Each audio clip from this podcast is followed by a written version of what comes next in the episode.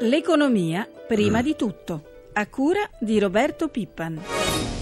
Buongiorno, buongiorno da Sandro Marini. Una famiglia su quattro è in difficoltà economiche, lo ha detto ieri l'Istat che ha rilevato un vero e proprio crollo del potere d'acquisto dei salari con un forte calo dei consumi e con le retribuzioni che sono rimaste al palo. Anche la capacità di risparmiare è scesa ai livelli minimi dal 1990. Secondo l'ARAN, l'agenzia di contrattazione del pubblico impiego, nella pubblica amministrazione le buste paga sono più leggere e gli impiegati sono diminuiti di 230.000 unità per il blocco del turnover. Di tutto questo parleremo stamattina con il nostro ospite Antonio Foccillo, segretario confederale della UIL. Buongiorno Foccillo. Buongiorno a lei. Ascoltiamo prima una scheda che ci ha preparato Amalia Carosi. Stipendi inchiodati e costo della vita che vola. Secondo l'Istituto Nazionale di Statistica, il potere di acquisto delle famiglie nel 2012, tenendo conto dell'inflazione, è diminuito del 4,8%, il tonfo peggiore dal 1995. Solo nell'ultimo trimestre dello scorso anno il crollo della capacità di spesa degli italiani è stato di oltre il 5% rispetto a 12 mesi prima. Tutto ciò mentre i salari a febbraio 2013 sono rimasti gli stessi del mese precedente. In un anno, conteggia sempre l'Istat, dall'Istat le retribuzioni sono aumentate dell'1,4%, mentre l'inflazione correva al 2,2%. In queste condizioni difficile mettere da parte qualcosa. La propensione al risparmio lo scorso anno è scesa all'8,2%, il livello annuo più basso dal 1990 e i prossimi mesi non si prospettano migliori. Sono 5,4 i milioni di dipendenti che attendono il rinnovo di 47 diversi contratti di lavoro con relativi adeguamenti salariali. Anche le aziende però non sono messe meglio. Gli investimenti, sempre lo scorso anno, si sono ristretti di quasi l'8% e i profitti diminuiscono dell'1,1%. Secondo la Coldiretti la situazione è destinata a peggiorare con quasi la metà delle famiglie italiane in affanno a fine mese. Allora, Foccillo, la fotografia dell'Istat è impietosa. Eh, le cose stanno veramente così? Ma certamente stanno veramente così.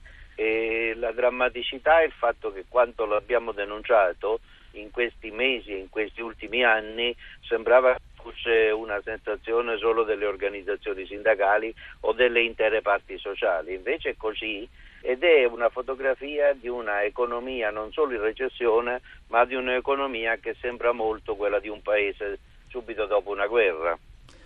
Sul crollo del potere d'acquisto dei salari il sindacato non si deve rimproverare nulla? Ah, guardi, eh, se andiamo a fare un'analisi di come è avvenuto è molto semplice.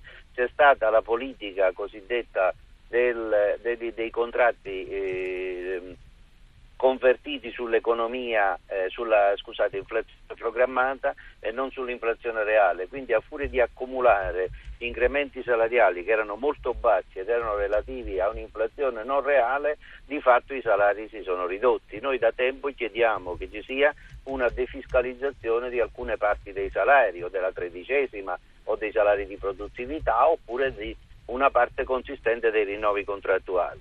Il fatto è che di fronte a una situazione economica di questo genere, da un lato non si fanno i contratti, se si fanno, si fanno con pochissimi incrementi economici e quindi di fatto la situazione peggiorerebbe di più. La spesa per gli stipendi degli statali per la prima volta dopo 31 anni di crescita continua nel 2011 è diminuita, una tendenza che si conferma anche per il 2012 e per eh, quest'anno. Questa notizia vi preoccupa? Ma certamente che ci preoccupa, guardi, eh, se, se, vengono lette le cause eh, con cui si sono ridotte, per cui si sono ridotte i, salari, i ridotti salari del pubblico impiego, si scopre che non ci sono stati rinnovi dei contratti, che non ci sono stati nessun aumento di contratto accessoriale o di produttività, come viene chiamato, che addirittura si sono ridotti le assunzioni e quindi è chiaro che di fronte a questo fatto ci manca solo una cosa, o licenziare o, o addirittura non dare neppure lo stipendio. Allora quello che avverrà è ancora più preoccupante perché questi sono dati relativi al 2011, nel 2012 e nel 2013 le cose si aggraveranno di più e addirittura sul piano occupazionale ci saranno 350.000 lavoratori precari che rischiano di perdere cioè rischiano, è sicuro che perderanno il posto di lavoro perché non gli verranno rinnovati i contratti. Quindi di fronte a una situazione di questo genere bisogna invertire assolutamente le cose perché nel momento in cui viene meno generalmente la liquidità e nel momento in cui la disoccupazione aumenta sempre di più non ci sarà domanda e ci sarà ulteriore crisi. Lei ha parlato di invertire questa tendenza, ecco in che modo si può invertire la tendenza di questo impoverimento progressivo degli italiani, delle famiglie italiane? Bisogna combattere la politica dell'austerity, ormai la politica dell'austerity dopo dieci anni che è stata fatta ha dimostrato che non solo in Italia ma in tutti i paesi dell'Europa la situazione è molto simile e quasi tutti sono in crisi. Allora di fronte a questo fatto bisogna chiedere che ci sia un'inversione a livello europeo, cioè un governo eletto dai cittadini e non l'attuale establishment della burocrazia eh, di Bruxelles, una modifica dei poteri della banca, che sia una banca vera che emetta moneta e che quindi possa stare sull'oscillazione dei mercati in grado di svolgere la funzione della banca e terzo modificare i trattati per cui tutti quelli che sono investimenti che riguardano occupazione, che riguardano nuovo, nuovo sviluppo, che riguardano innovazione e formazione siano fuori dalla tagliola deficit PIL. Poi in Italia si possono fare tante cose che sono contingenti, che non sono strategiche ma che cominciano a invertire la tendenza, cioè in, incominciare a programmare una serie di interventi, di investimenti che riguardano le infrastrutture, che riguardano anche qui innovazione, ricerca e formazione e che riguardino soprattutto eh, mettere in moto un circuito per eh, rilanciare il settore industriale. Lo si può fare anche cercando di intervenire col fisco, defiscalizzando alcuni oneri per le aziende che appunto puntano sull'innovazione e sull'occupazione, defiscalizzando una parte di salari e di pensione in modo che questo possa favorire i consumi e quindi rimettere in moto il settore produttivo. Pensi che in Italia il 70% delle industrie ha eh, richiesta dall'interno del paese, quindi sono tutti consumi interni. Grazie Focillo, buona giornata. Buona giornata a lei. Voltiamo pagina e parliamo di Fiat. Mentre altri costruttori auto chiudono fabbriche e licenziano, noi no, noi manteniamo l'occupazione. A rivendicarlo il presidente del Lingotto, John Elkan, durante l'assemblea degli azionisti che si è tenuta ieri a Torino. Secca la replica della FIOM, sono bugie come dimostrano gli stabilimenti italiani già abbandonati da Fiat, come Termini Imerese in Sicilia. Ma durante l'assemblea si è parlato anche delle prospettive future del gruppo. La fusione Fiat Chrysler è inevitabile e potrebbe realizzarsi entro la metà del prossimo anno, ha spiegato l'amministratore delegato della casa automobilistica Sergio Marchionne. Sentiamolo al microfono del nostro inviato a Torino Luca Patrignani. Lei era già intervenuto nelle ultime settimane sul clima di incertezza post-elettorale in Italia. È preoccupato dello stallo politico nel quale ci troviamo? La certezza di gestione del Paese è una cosa che è essenziale per gestire qualsiasi, qualsiasi realtà industriale. Spero che ci sbrighiamo anche a livello internazionale per ridare al Paese quella credibilità necessaria per andare avanti. Questo non è un bel momento nella storia del Paese, lo dico onestamente, lasciamo stare il fatto della crisi economica che sta impattando su tutta l'Europa, ma noi siamo in una posizione piuttosto debole in tutto questo perché non abbiamo la certezza di gestione. Sappiamo che siamo in un processo di transizione. Perderemo il Presidente della Repubblica, che è una cosa non piacevole, perché un enorme rispetto per il Presidente Napolitano e il lavoro che ha fatto negli scorsi sette anni. Quindi perdiamo un punto di riferimento là, non abbiamo un punto di riferimento come Presidente del Consiglio dei Ministri, non sono momenti facili. Ma se questa incertezza dovesse continuare potrebbe avere ricadute anche sul vostro piano di investimenti, sul vostro atteggiamento verso l'Italia come Fiat? Non vorrei cominciare ad associare il piano di investimenti con la, risoluzione del problema della scelta del governo in Italia. La Fiat continuerà a fare quello che deve fare, c'è la forza della sua presenza internazionale, cosa che deve continuare a sviluppare per cercare di aiutare l'Italia in questo momento molto difficile. Lei ha detto che non intende aggiungere nulla a quanto già scritto nel comunicato ufficiale della società riguardo alle indagini della Procura di Nola che la riguardano direttamente e che ipotizzano un comportamento antisindacale nei confronti dei lavoratori della FIOM a Pomigliano Pomigliano. L'azienda le ha definite indagini paradossali. Io le chiedo, ma se dovessero arrivare altre iniziative della magistratura che voi ritenete contrarie agli interessi di Fiat, questo potrebbe portarvi a rivalutare le vostre scelte per il nostro paese? Le gestiamo quando arriveranno. Fiat negli ultimi anni, negli ultimi mesi è stata spesso al centro delle polemiche. Lei pensa che sia cambiato l'atteggiamento del paese nei confronti dell'azienda oppure no? Non lo so, io le critiche nel passato non credo che erano giustificate, non so nemmeno se questo cambiamento momento in atteggiamento sia giustificato nemmeno. Non, noi facciamo il mestiere nostro, facciamo le vetture. Parliamo di Europa, la crisi dell'euro sembra non avere fine, il Portogallo è di nuovo in bilico mentre peggiora la situazione finanziaria della Slovenia. Sentiamo quello che ha da dirci il nostro corrispondente da Bruxelles, Giuseppina Paterniti.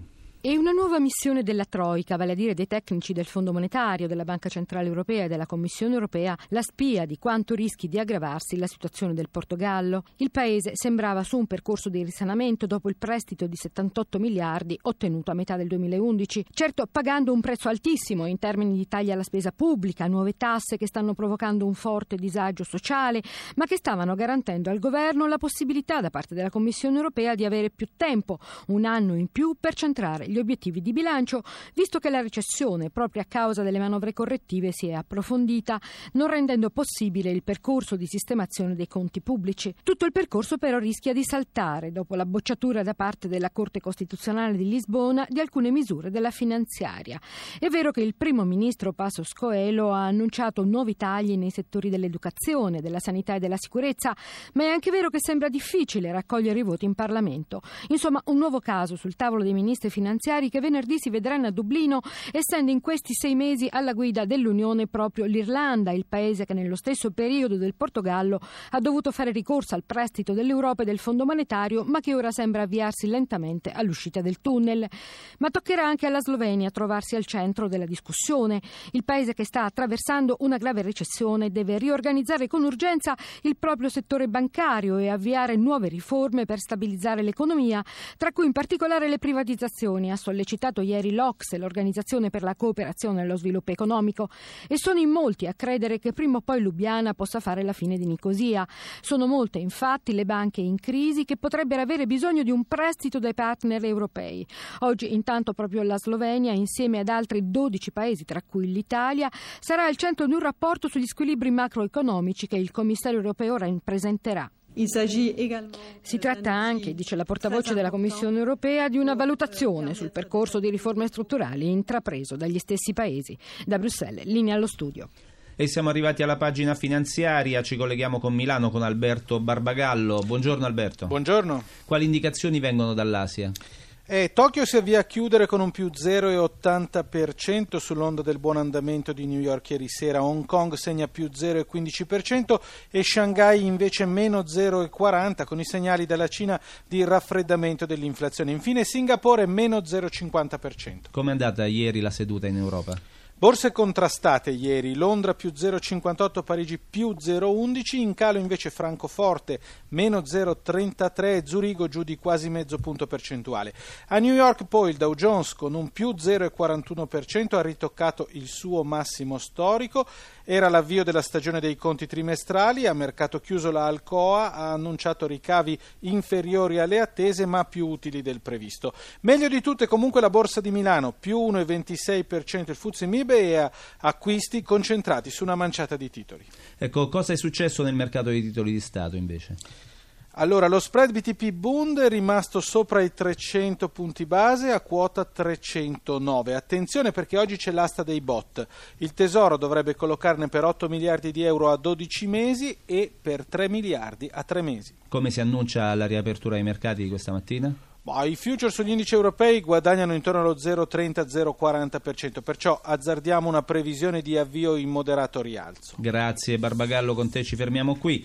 Per ulteriori informazioni finanziarie vi ricordiamo la nostra rubrica Questione di Borsa in onda subito dopo il GR1 delle 10. Per fare domande al nostro esperto dovete chiamare il numero verde 800 555 941 dalle 8.30 alle 9.